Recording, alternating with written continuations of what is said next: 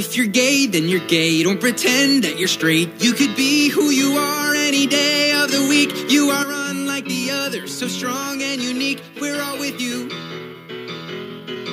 If you're straight, well, that's great. You can help procreate and make gay little babies for the whole human race.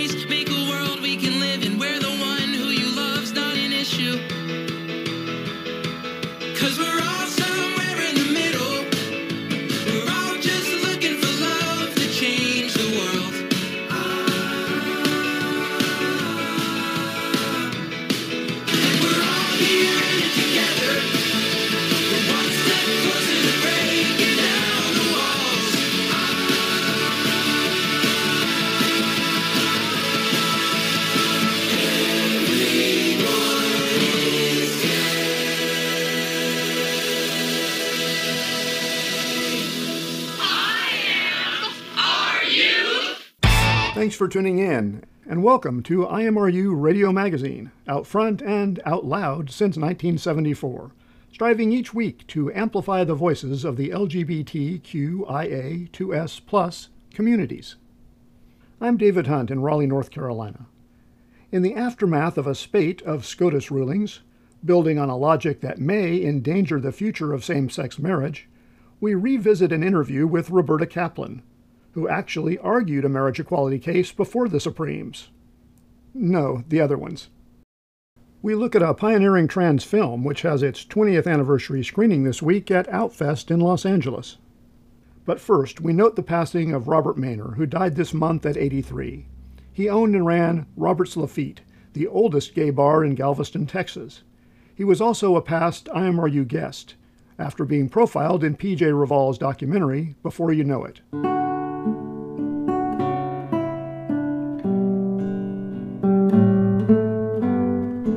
The subject of aging, George Carlin once said, We become 21, turn 30, push 40, reach 50, and make it to 60. While the subjects of PJ Raval's documentary, Before You Know It, Dennis, Ty, and Robert, are well past that milestone and live life to its fullest each and every day. Hi, my name is PJ Raval, and I'm the director of the feature documentary Before You Know It, a portrait of three gay senior men. It's a film that is about aging, and it's a look at community and how, in my opinion, that aging is a community effort. My name is Ty Martin, and I'm 65 years old. I live in Harlem, New York. I work at um, SAGE, which is Services and Advocacy for Gay Elders. When did you know you were gay? Early 20s, right after my dad died, I had a sense of, okay, I can finally be who I want to be now. That was back in 1965, actually. So I was like 20 years old. I'd just gotten out of the Navy, which I definitely couldn't be gay there.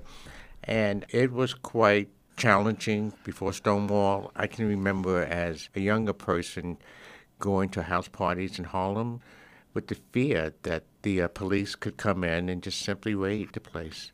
We couldn't just be ourselves. It was not something that you flaunted. I can remember being afraid to cross my legs, you know, and now it's something I don't think about doing.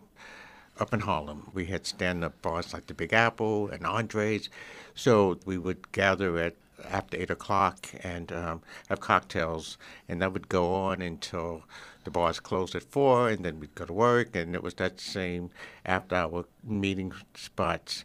And it was all over the city back then. Times Square was a great place to meet, and there was n- not a lot of concerns about what was going on on that level, particularly like what was happening in the village. Uh, we were being harassed, but it wasn't like, oh, I can't take it kind of stuff. You kind of adjust it to, well, this is what life is being gay back in the 60s. So I didn't really notice a change until we stopped having the stand up bars and we started going to clubs.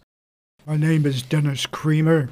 I live in Gresham outside of Portland, and uh, I'm 80 years old. I reside at Rainbow Vista in Gresham. It's a gay retirement home. Uh, right now, we have about 13 people. We have one couple, one lady, and the rest are all single guys. There's one person older than myself, but uh, most are, are what I call young people, which is anybody under 70. Well, you were married for a number of years. I was married about 30 years. My wife passed away. Did you know you were gay early on, or is this something that happened after your wife passed? I might have had the inclination all along. I never acted on it, though, until uh, she was gone. Then uh, I happened to go on a Toto tours uh, group to um, Hawaii, and there was uh, just myself and one older guy and the rest were young guys, you know. So they tended to gravitate together, and uh, by default, I ended up uh, with the uh, older guy, and he was a, a, lawyer from New York, and we ended up traveling together after that on many occasions. He just got so bossy though that I, I couldn't put up with it anymore. One of the things you say in the film that really hit me hard, you said that you had a very ordinary life, that you didn't really impact anybody or anything, but that's no longer true. This film is out and it's going to impact a lot of people. Do you oh. believe that? Uh, I don't know. I, I, had goals for myself, and I never accomplished those goals. So I feel, in a sense, that my life was sort of wasted. When you look around and see the accomplishments of the last, say, 10 years in the LGBT community, with uh, Don't Ask, Don't Tell dropping away. Now you can like marry your sailor boyfriend on base. What it's, do you feel about all that? It's almost inconceivable to me. It's so far out that if someone had told me this 20 years ago, I'd say they were out of their minds.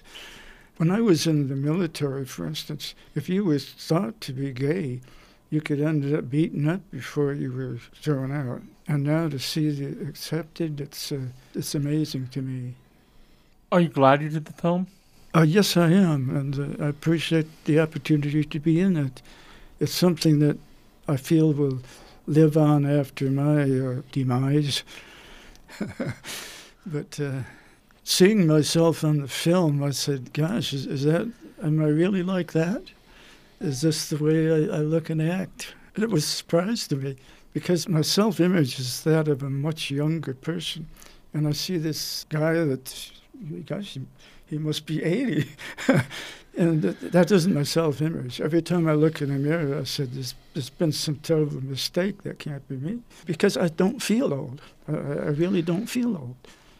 My name is Robert. I live in Galveston, Texas, and I'm 75. They call me Robert the Mouth because I've always got opinion about something. I believe in everything being positive. If you're positive, every time you get up in the morning, then you go out and I terrorize everybody. Tell me about running a gay bar in Galveston, Texas. Well, I've had the bar since 1969. I lived in Hollywood for a while, and we had a bar here, me and Bernard. And what was that? That was the fireside. It was over on La Cienega and Venice Boulevard.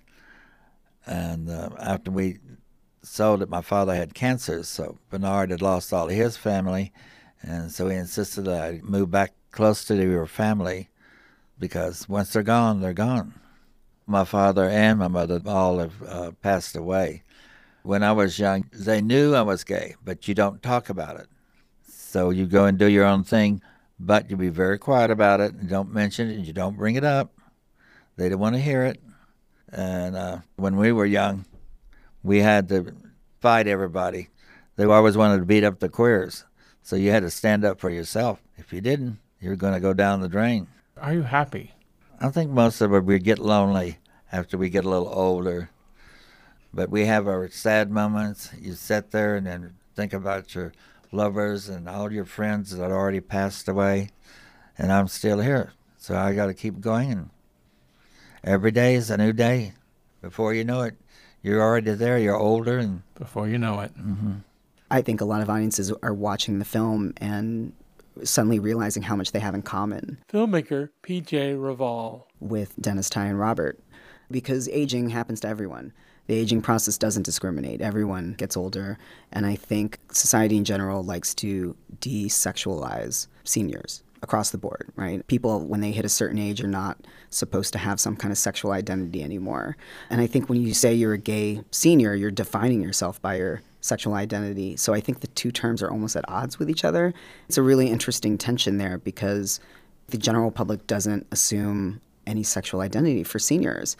And I keep thinking about, well, I'm very aware of my sexual identity. I'm very aware of how that's part of my identity. So I can't imagine that going away ever, even when I'm 80. That's part of the reason why I wanted to look at it. But then when I did started doing research, I started uncovering that gay seniors are twice as likely to live alone, for instance, four times less likely to access social services. And I think they are the most extreme examples of ageism, discrimination that happens society in general is youth obsessed, and there's definitely a power to youth. And I think the gay male community, it's even more so because there's so much value placed not only in terms of youth, but physical beauty and just your physical being. I think a lot of that is what I was interested in, in looking at. This has been a conversation with filmmaker PJ Raval, as well as Dennis, Ty, and Robert from his documentary, Before You Know It. Find more information about the film online at beforeyouknowitfilm.com. I'm Steve Pride. Thanks for listening.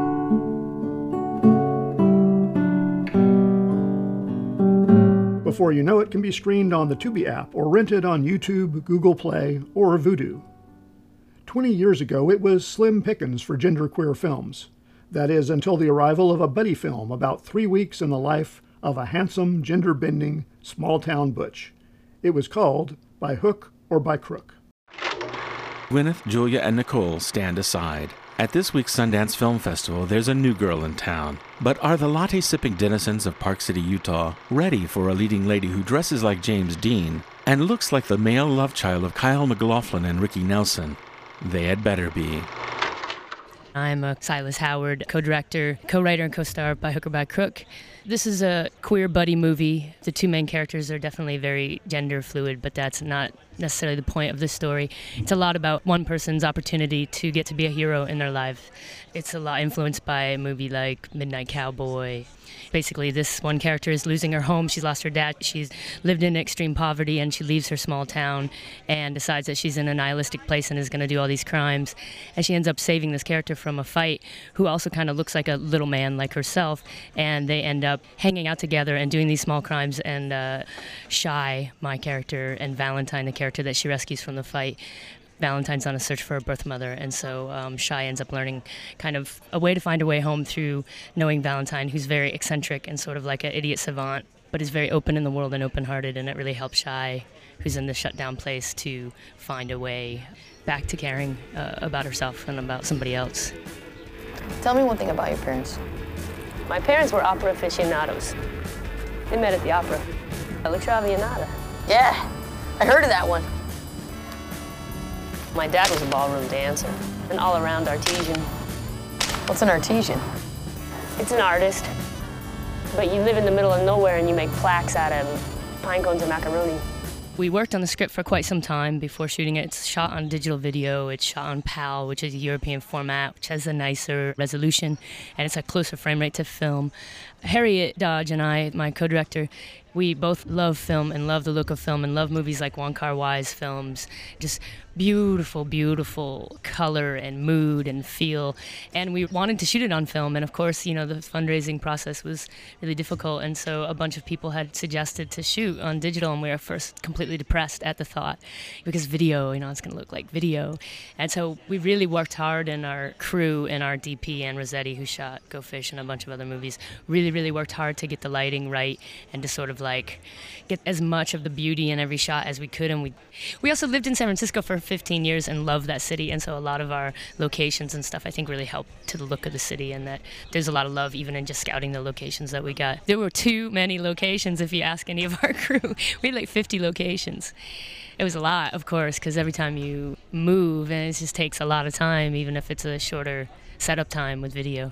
So, yeah. Queer film has exploded but images of butch lesbians are still very rare. That was why we originally started to do this film is that there was all this great progress made with lesbian and gay film and it's just like an ever growing and, and a really exciting time to, to watch it evolve. We started this project right around the time that Boys Don't Cry was started and I had actually auditioned for well as as many, many butch dykes across the country auditioned for this role when it was a small budget film.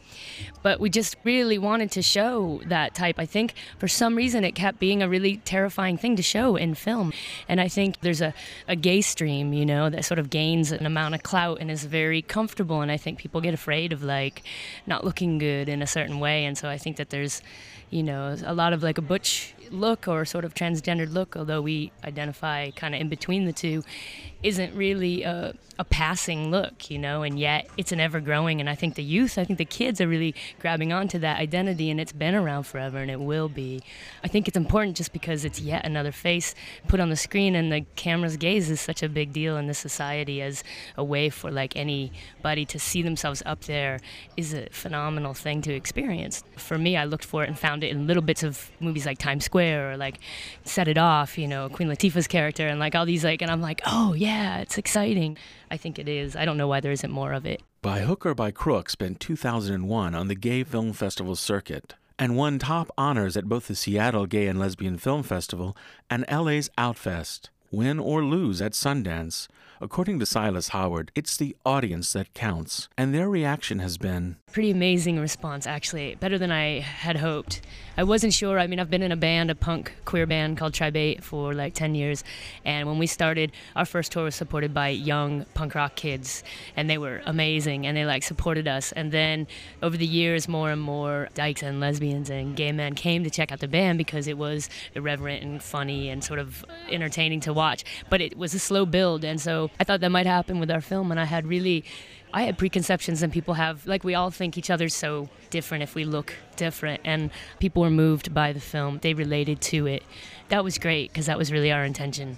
On the subject of Tribe 8. Tribe 8 is this uh, pretty obnoxious, irreverent punk band, and it started like 10 years ago. And we've toured all over Europe and, and the US extensively. It's a lot about in humor about, you know, our own culture, and then sort of like really dramatic theatrical uh, response to we had a song called Frat Pig about that sort of frat boy ritual of, of raping women, and it was like a theatrical thing where our singer cut off a rubber phallus, and it was quite got a lot of press. But um, we've done uh, just an underground music scene, but we've also been, you know, got a pick of 12 bands in Rolling Stone and a lot of national coverage.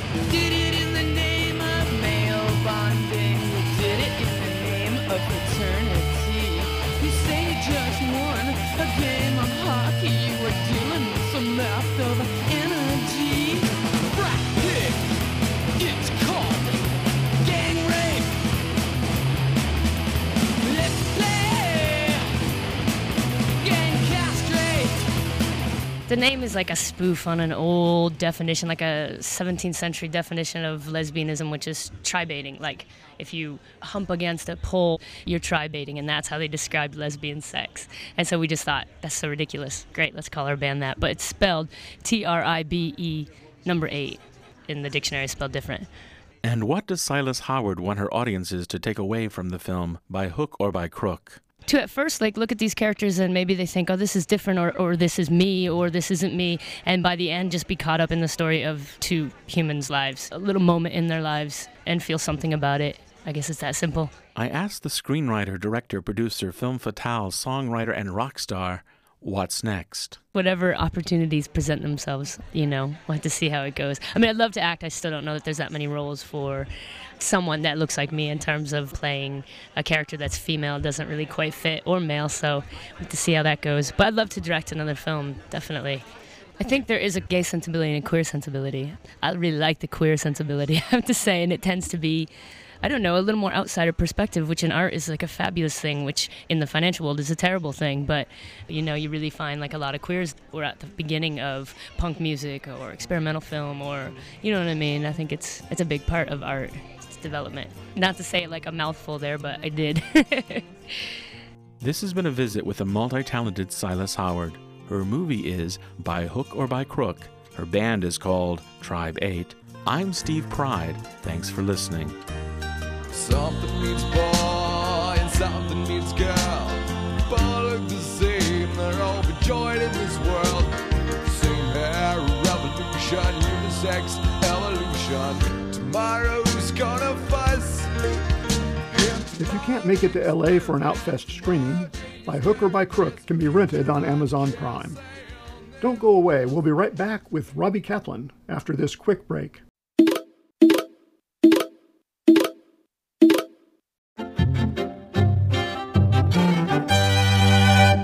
Welcome back. I'm David Hunt, and you're listening to IMRU Radio Magazine.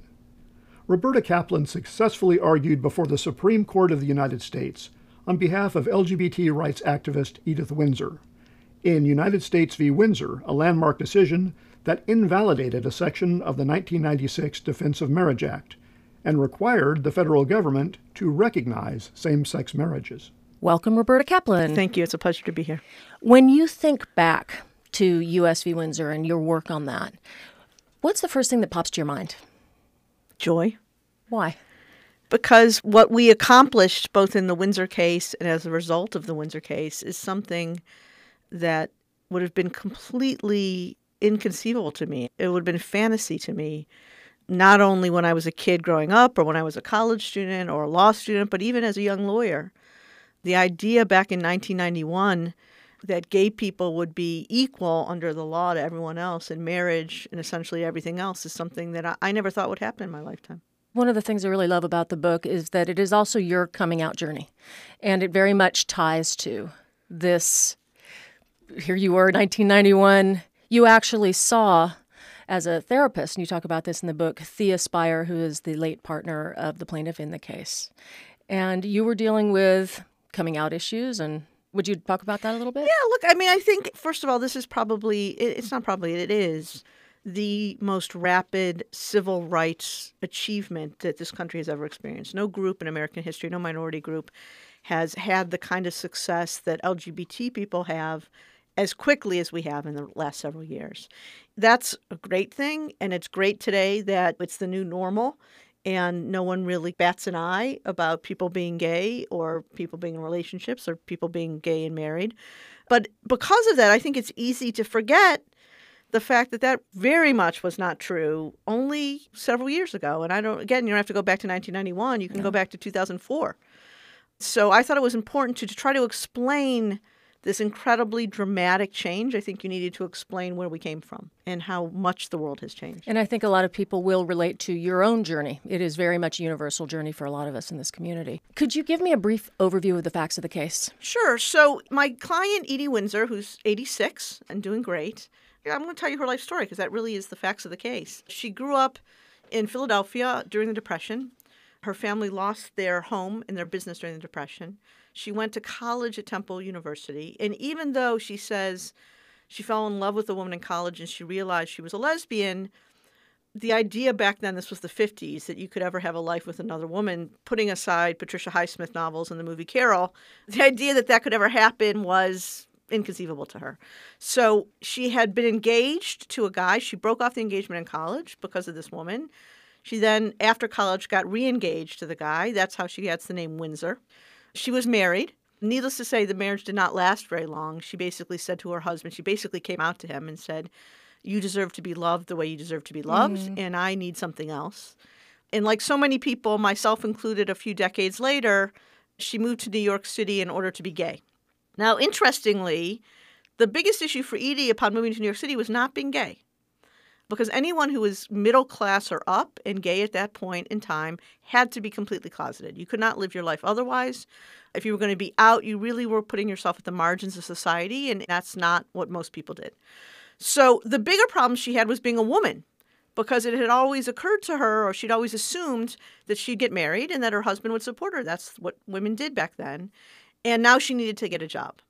So she had been good, apparently, at algebra in high school. So she decided to enter the mathematics graduate program at NYU. She became one of the earliest software programmers in the country. She got a job to work her way through grad school working on what was then the biggest computer in the world called the UNIVAC computer, which was operated by the Atomic Energy Commission in order to keep that job, she needed, and no pun intended here, but she needed Q security clearance. One day she got a letter from the FBI saying, We don't think you need a lawyer yet, but we'd like to talk to you. She was petrified, and she was right to be petrified because back then it was a felony. It was a crime for anyone who was gay or lesbian to have any employment with the federal government whatsoever. And you back then we're talking the 50s. This is the late 50s, and you couldn't McCarthy even work era. for a company that had contracts with the government, like IBM, as Edie later did, that was also illegal. So she did a little research under New York law. It turned out she was right. And that back then, according to her research, for a lesbian, as opposed to a gay man, and the law was different, for a lesbian, what was illegal was to dress as a man. So Edie shows up at her FBI interview in high heels, uh, frilly dress, and crinolines. I just have to interrupt and say Edie is to this day a very stylish femme. She is. It's not hard to imagine Edie in that outfit. I, I completely agree with that. Uh, hoping, as she said, to throw the FBI off their game. Fortunately for Edie, and fortunately, I would say for the rest of this country and for U.S. history, the FBI only really cared about whether her sister had friends who were in the teachers' union and who were communists, and they never asked her whether she was a lesbian. But imagine that today. I mean, especially for people younger than me, the idea that you could be called in, asked whether you were gay, knowing that if you told the truth, and Edie was determined to tell the truth, that that would not only be the end of your job, but the end of your career. Yeah. It's almost inconceivable today. So time went on. She got a job at IBM, as I mentioned. She did extremely well there. She had a fellowship at Harvard and then came back to New York. Upon coming back to New York, one night she called a friend. She was living on the Upper West Side, and she said she was the only person in her building who ever wore jeans. She decided to call a friend and said, kind of desperate, saying, I'm so lonely. I don't know any lesbians. Can you please take me where the lesbians go? and her friend took her to a restaurant in the village, then operated by Elaine Kaufman, who, who went on to start Elaine's, which on Friday nights apparently lesbians went to. And at the restaurant, some friends brought over a woman by the name of Thea Spyer to her table. As far as Edie was concerned, it was love at first sight. Not the same for Thea. Thea had a series of girlfriends over the next two years, and Edie kept kind of waiting she finally heard the news that Thea was single and was going out to the Hamptons for a weekend. And so she begged some people who really weren't even friends, they were acquaintances. She called them up and said, Would you mind if I come and stay at your, your house for the weekend? they agreed. Thea ended up showing late, and Edie was incredibly frustrated. It's proof that lesbian drama has always been exactly with us. Exactly the yeah. right, exactly right. And that was the beginning. And then they went on to spend the next 40 years of their lives together. A couple years after that, Thea pulled over by the side of the road and pulled out a circular diamond pin and said to Edie, This was 1967, Will you marry me? The reason she had a pin instead of a ring is because Edie had said to her, I can't show up with a diamond ring at work because everyone will want to know who's the lucky guy, and I can't answer that question. To me, the idea that two women in 1967 were thinking this way could even have the thought enter their heads that they could get engaged is a fact that I never. It's amazing. I mean, Stonewall happened two years later. And then the truly heroic part of their lives is what happened for the next 40 years because Thea was diagnosed with a really terrible form of multiple sclerosis. And over time, she lost the use of her legs and then her arms. And by the end, time she died, she was quadriplegic. Edie has said that that diagnosis happened to both of them. They had a refrigerator magnet that said, seize joy. And they really tried to live that. And the day that Thea died, she actually had patients she was supposed to see. So they really made sure as little in their life change as possible. And then they couldn't get married. They wanted to get married. And Edie had said to Thea, let's go to Canada. They couldn't get married in New York. That's my fault because I lost the New York marriage. Case. sorry about that. Yeah, I think I kind of paid them back. You but... handled that case admirably. And so one day, Thea got a very bad diagnosis from the doctors that said that she didn't really have much more time to live. And even though in the past she'd been reluctant to travel, because if you're paralyzed, traveling is really, really hard. She woke up the next morning and she said to Edie, Do you still want to get married? Edie said, I do and they went to Toronto with four best women and two best men, someone who could disassemble and reassemble the wheelchair. They got married at the Toronto Airport Hilton so they could wheel the wheelchair directly to the room. Sadly, a couple years later, Thea passed away. And that's how the case really started. That was a very long preamble. I'm sorry. It is, uh, but it's a great story. I don't get tired of it. That's how the case really started because upon Thea's death, Edie realized that she had to pay essentially a tax on being gay, that all the property that they had accumulated over their many years together, it was as if Edie had inherited it from a stranger. So she got this whopping $350,000 estate tax bill. She paid it. You have to do that if you want to fight it. So she paid the bill. And then she went looking for a lawyer. And that's how the case started. This is Abby Dees, and I'm talking with Roberta Kaplan, attorney and author of the book Then Comes Marriage about her fight against DOMA. Really, the crux of the case was at least Section 3 of DOMA said that the federal government would not recognize these relationships as a matter of course. Yeah. And there was nothing that she could do. DOMA is an extraordinary law in a lot of ways, or was an extraordinary law in a lot of ways. You know, it was passed in 1996 at a time when there really, I mean, no gay couples were getting married anywhere. there was some kind of faint hint of it maybe happening in Hawaii, but it really wasn't a realistic prospect anywhere. And so Congress passed a law that says even though there's no chance of gay couples getting married and there's no realistic prospect of it happening anytime soon, we're going to pass a law so that if it ever does happen, those marriages are invalid. It's an extraordinary statute. I mean, it had no impact when it was passed. No, it was a complete, we're just, you know, locking the doors just in case. Exactly. We just want to treat gay people as different just because they're gay. And that legislative history really came back to destroy it. A key part of your argument was that it was so clearly passed out of fear and what's legally called animus. Yeah, exactly right. It's not like Congress in 1996 did studies to figure out, you know, what would be bad or good policy. It's not like they looked at the tax implications or the Social Security implications or anything like that. And they say in the House report they're doing it based on moral disapproval of homosexuality. And uh, in Justice Kennedy's constitutional jurisprudence, that's a constitutional no no. You can't pass a bill just because yeah, don't people like are people. different. Yeah. Correct. Since this year's big case, Obergefell v. Hodges, and I'm never sure that I pronounced that correctly, since that came down, which ended marriage discrimination, at least legal marriage discrimination, I sometimes think that Windsor's gotten a little forgotten. And I also don't think that this case would have happened if Windsor hadn't gone the way that you took it. What do you think the legacy of Windsor should be, or how should history remember Windsor? We live in an age today with Instagram and Twitter and everything. People focus on whatever the newest thing is. So the most recent case is the Obergefell case, and it surely was very important in establishing the equal protection of gays under the Constitution. What was amazing is Windsor got the decision in June 2013. And what happened over the next two years was truly extraordinary. There has never been a tidal wave of court cases like this, again, ever in U.S. history, where case after case after case, uh, judges in states like Utah and Oklahoma and Virginia all agreeing that what Windsor meant is that gay people have to be treated equally under the law and equally in marriage. What's fascinating about that is that the actual case did not strike down DOMA entirely. It just addressed the federal issue of DOMA. Am I reading that correctly? Yeah, there was an, there's another provision of DOMA that basically says if a gay person gets married in one state, you don't have to recognize the marriage in another state. Essentially, was the same issue as the right to marry nationwide.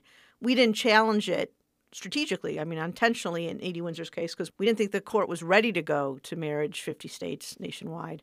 So, what Windsor basically says, it's more than just striking down the section of DOMA, it basically says that gay people have equal dignity. Justice Kennedy uses the word dignity 11 times in 23 pages in the Windsor. He says over and over and over again that gay people have dignity just like everyone else, and that that dignity needs to be respected under the law. And that's the principle that led to Obergefell, which basically says the exact same thing. In fact, in Obergefell, he actually uses the phrase equal dignity. Which, of course, a lot of people on the right are just horrified by because they think that that's not a strict reading of the Constitution. Well, I, you know, obviously I disagree with that. I mean, if you look at major Supreme Court cases, Brown is the perfect example of this. The court in Brown does not go into detail about the policy reasons or the rationales or the constitutional technicalities for why separate but equal was unconstitutional. The court basically assumes in Brown that African Americans are equal to white people and that because they're equal to white people, they can't have separate facilities. And we just start there. In Windsor's the same thing. Like, I, you know, I get what Justice Kennedy was doing. It makes a lot of sense. You don't have to write 15 pages in today's world to explain that gay people are the same as everyone else. Everyone accepts that. And once you accept that, then the constitutional analysis is easy, simple.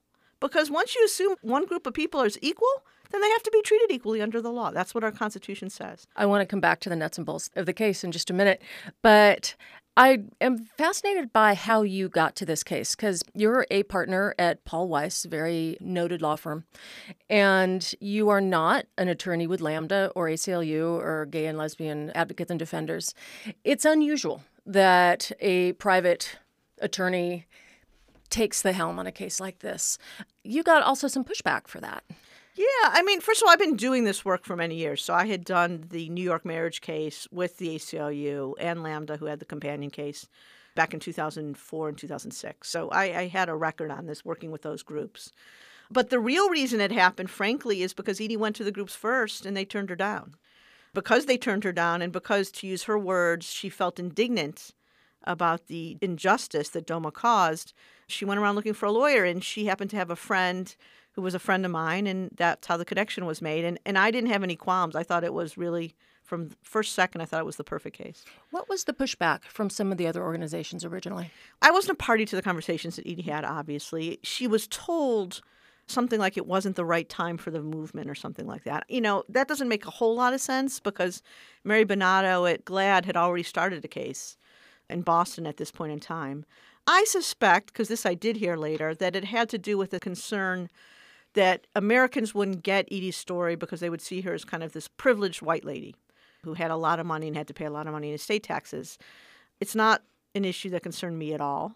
I mean, I thought about it. I listened to what people had to say, but it wasn't an issue for me at all. I think, first of all, Edie's not that privileged. The estate tax was really because they bought an apartment in Manhattan in 1980, and like anyone who bought an apartment in Manhattan in 1980, it made a lot of money in terms of value, and that's why the estate tax was so high, number one. Number two, I think every American gets in their gut what it means to have to pay a tax that's unjust, a tax for being gay. That's part of our culture. We don't like to pay taxes anyway. Call me crazy, but I think our country was started based on a fight about an unfair tax. I mean, I've been teaching, you know, colonial history to my nine-year-old son, so I'm pretty sure I'm right about that. And the amount here was the actually the perfect amount because it was a huge damage. It wasn't like just paying, you know, a $50 filing fee for bankruptcy court or, you know, a small additional amount of money. Not that that's not important, it is. But this was really a hit to the It's real gut. money. It's real money, and I think uh, Americans all got that. And I know the justices got that. You made a comment in the book that conservatives can agree that unfair taxes are wrong. Right. You And, know? the, and, and the added bonus is, I forgot this, the Republicans don't even like the estate tax. Yeah. This was an estate tax, and they think there should be no estate tax. So I was like, that's not bad either. I remember when I first learned about the case, I had the same thought process in my head, and I thought, oh boy, this is a attractive white woman wearing pearls who has an estate tax issue, and really only people with money have estate tax issues. And and I thought, gee, you know, is this really going to fly? And then the next thought that came to me immediately was, yeah, taxes, the great unifier.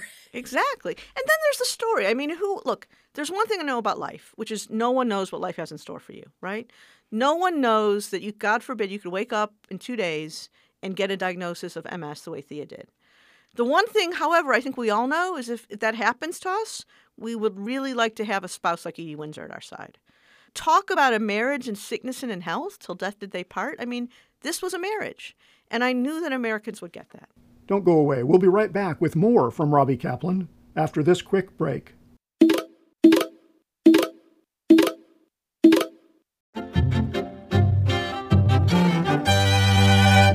Welcome back. I'm David Hunt, and you're listening to IMRU Radio Magazine.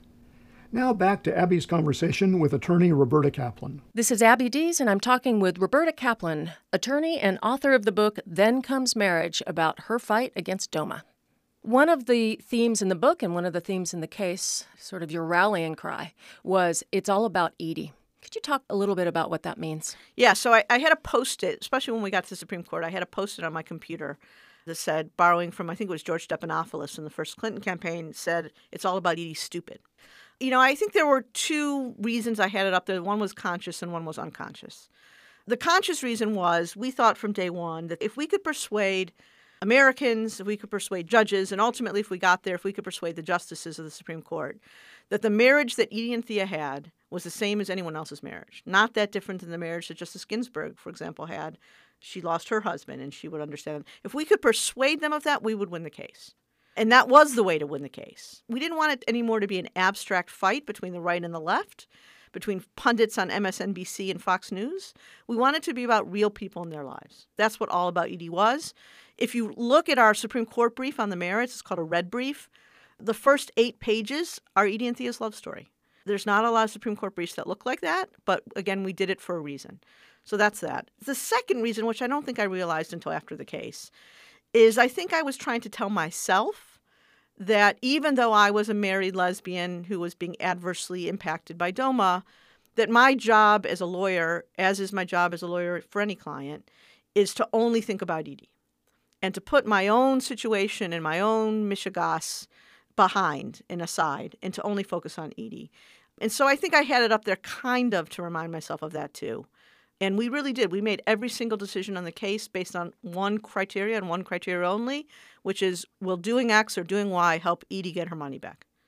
And if that's how you make decisions in a case, it makes most of your decisions very easy. And that's tricky because the whole world is watching, and we all know that our marriages are riding on this. Yeah, yeah believe me. I, I get that. I mean, there were times, you know, when I felt like, you know, I had seven tons riding on my shoulders. But the case was all about Edie. Part of that is that's how you win cases. That's what our legal system's about. You're not supposed to be debating abstract principles in courts for the most part. A lot of judges don't like that. They have busy schedules and they want cases about a real, what's called a case or controversy, a real issue. I remember when I argued in the Second Circuit, I said to the judge, I opened by saying, This case is about a widow who wants her money back. Simple as that. And it does seem to me, just reading, I mean, hindsight's 2020, but looking at Kennedy's opinion in the end, I think he saw that. Oh, there's no question he did. I mean, he does a beautiful rendition of the facts of Edie and Thea's relationship in the opinion. Uh, there's no question that he did. Do you think that he gets tired of being kind of the target. We all knew how the court was going to go, except for Kennedy. And he wrote the opinion in Lawrence. He wrote the opinion in Windsor. Then he wrote the four. What was the okay Obergefell? Windsor and Obergefell. So he's written all. Look, I mean, he is unique on the Supreme Court at this point in American history because no justice has so dominated an area the way that he has dominated gay rights. He's written all four major gay rights decisions by the Supreme Court. And everybody's watching him for these cases. And everyone's watching him. I don't know him personally, so I can't tell you what goes on in his head, obviously, but I suspect he's pretty proud of it. Yeah. I, I think he's very proud of his legacy in that. I have a personal story about Kennedy. When I was in law school many years ago, Kennedy came to speak. I wasn't a fan of Kennedy's. These cases hadn't come down yet. He was a Reagan appointee, I believe. Yes. And he does have a conservative track record on the court in many respects. I went, I thought, well, it's a Supreme Court justice. What are you going to do? Go listen to the guy talk. And I came out of that with such a greater respect for the potential of the Constitution, the ideals of the Constitution. He impressed me tremendously, and especially because I didn't really agree with him in a lot of these ways, but in just sort of standing up for these ideals, what you want the Supreme Court to be about. Thanks for telling me that story because I know it's a great story, and it doesn't surprise me. I mean, I, I again, I don't know him. I understand he's a religious Catholic. I actually think that his conception of dignity that comes out so much in these opinions is based on his view, a view that I share, that God created everyone in the image of God, every single human being, and that means that every single human being has dignity and that that dignity needs to be respected. Yeah. I think one of the mistakes that our movement made is to cede religious arguments to the other side and to make it look like anyone who was religious was anti-gay. That's not true. A lot of people's religions teach them that gay people their equal dignity as human beings needs to be respected. And there were a lot of front of the court briefs in Windsor from religious people and religious institutions, to your point exactly. Yeah, that was one of my major obsessions in the case. I really wanted a religious brief, not only from all the gay religious groups, which we've always had, I wanted from mainstream religious groups. So I wanted not the gay Catholics, I wanted the Catholics. I wanted not the gay Jews, I wanted the Jews. And we really got that. So you got a just avalanche of these briefs. Do you think that those make a difference? Yes, no question. It depends. Not all of them. There were 90 that were filed in the Windsor case, 45 on each side. The ones on the other side, the 45 on the other side, mostly all made the same kind of, I think, crazy religious argument that somehow, because my religion doesn't approve of gay people, that you're infringing upon my rights as a religious person or my beliefs to not have Edie have to pay a $350,000 state tax. It made no sense. And most of those briefs said that, and some of them used language that you saw again in Obergefell that was really, frankly, batty. There's a comparison that they like to make that people on our side are somehow the same as pro-slavery people in the South. To this day, I have not. How you figure able- that? Yeah, I really don't understand that analogy, but it's one of their favorite arguments. So their briefs on their side, I really, frankly, don't think had much of an impact because they were pretty crazy, most Yeah. of them. And that was true in the Perry case, the Prop Perry 8 case case, was the same group. Yeah, I mean the first brief that we got on the other side was from the Westboro Baptist Church, and, and we were like, to quote the character in my son's favorite movie, Beauty and the Beast, we were like, "Be my guest. You want to file an amicus brief on the other side? Feel free." Let's see your color, colors fly. On our side, I immediately, when they took Windsor, asked Mary Bonauto to come in and, and run that. And she did a great job of kind of corralling the various groups. And there were, I think, three briefs that were the most important, or maybe four. The first was the religious brief we've already talked about. The second, this was very important, was briefs about the military. After Don't Ask, Don't Tell had been repealed, in large part as the result of a good friend of mine, Jeh Johnson, who was then the general counsel of the Pentagon and is now Secretary of Homeland Security.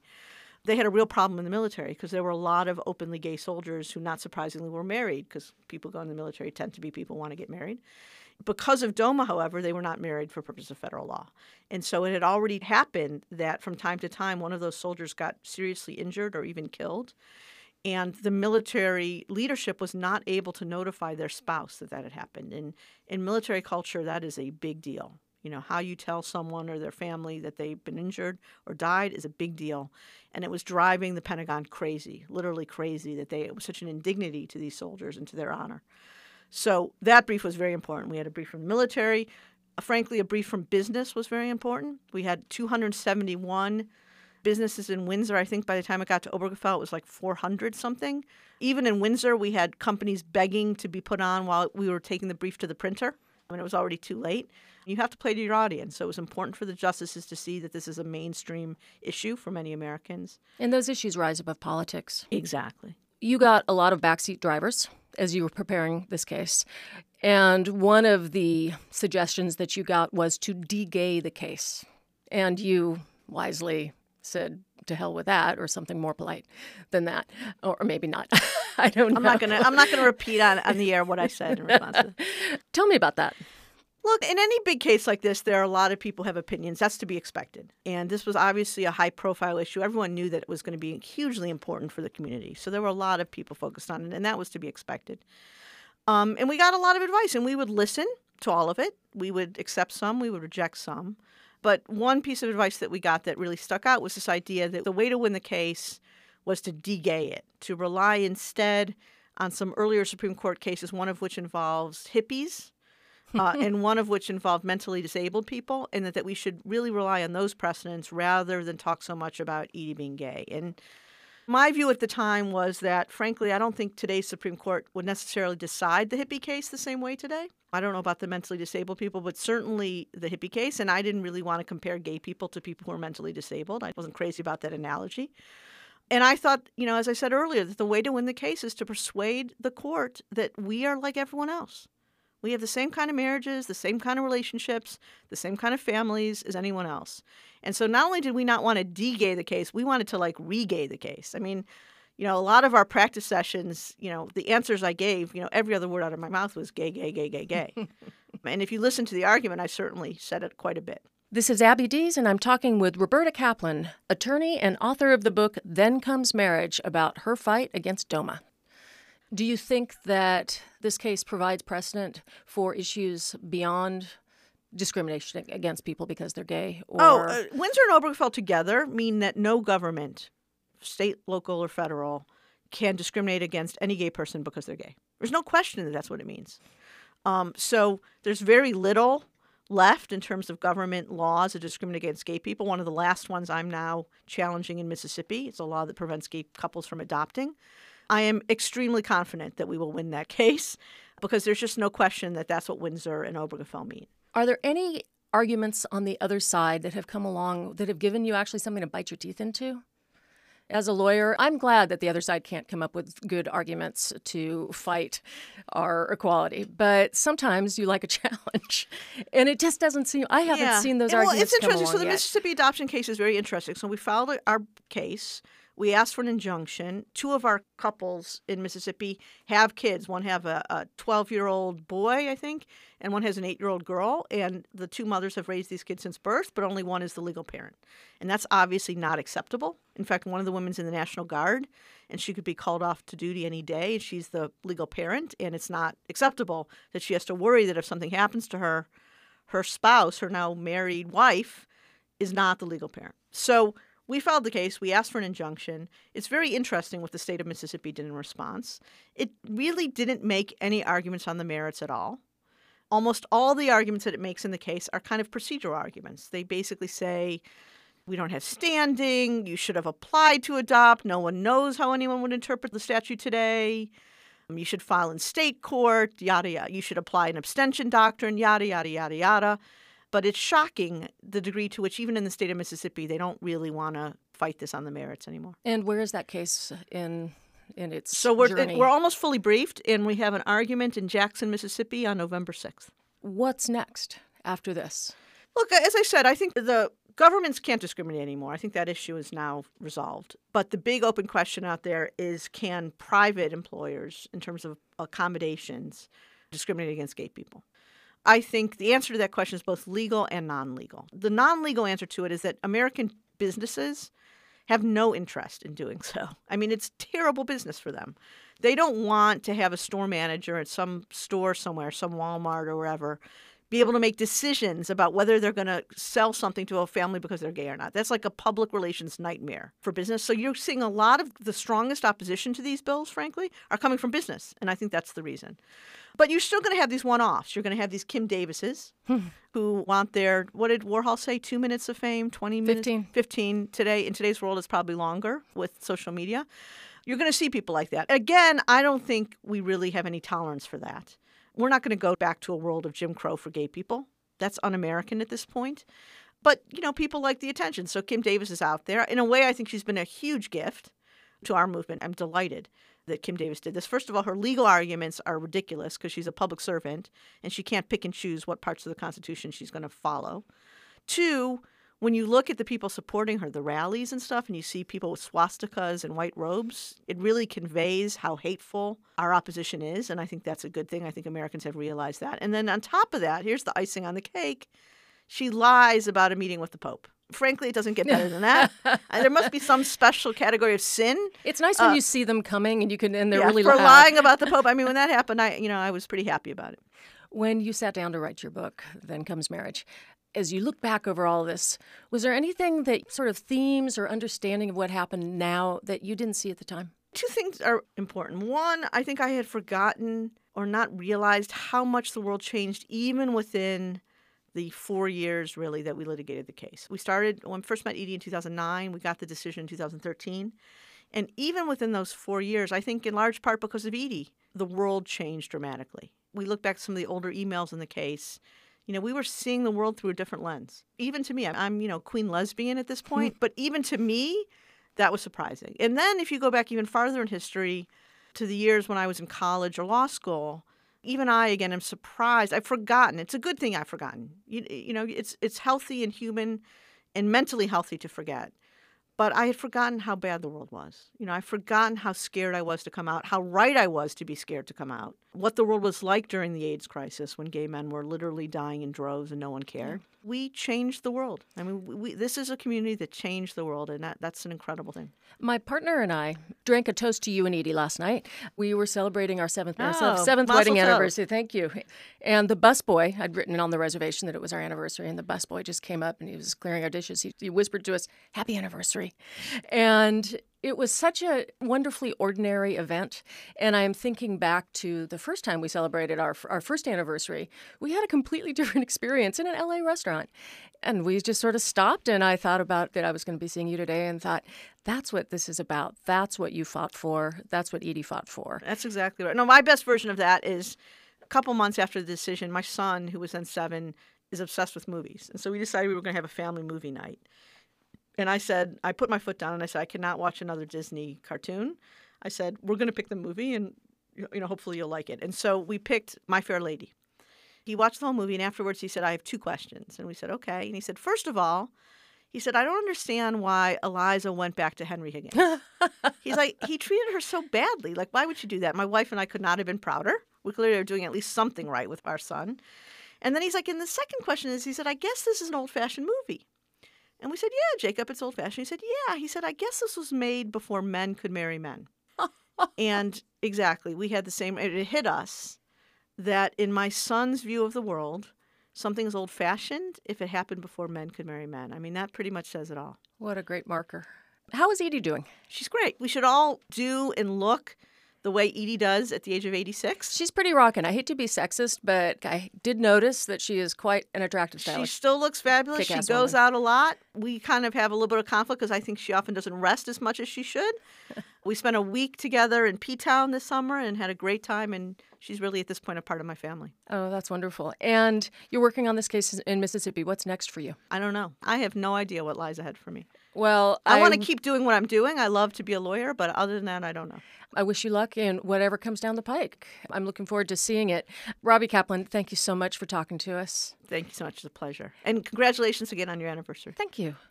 I've been talking with Roberta Kaplan, the lead attorney for the plaintiff Edie Windsor in U.S. v. Windsor, also the author of the book Then Comes Marriage. You can find out more about the book and about what Roberta Kaplan's doing at her website, www.robbiekaplan, R O B B I E K A P L A N dot com. Thank you. Thank you so much. Edie Windsor died September 12th, 2017. Okay, that's it for tonight. I'm David Hunt. Our thanks to IMRU's executive producer, Steve Pride. Please follow us on Facebook at IMRU Radio. And if you're interested in volunteering with IMRU in any capacity, email public at prideonscreen.com.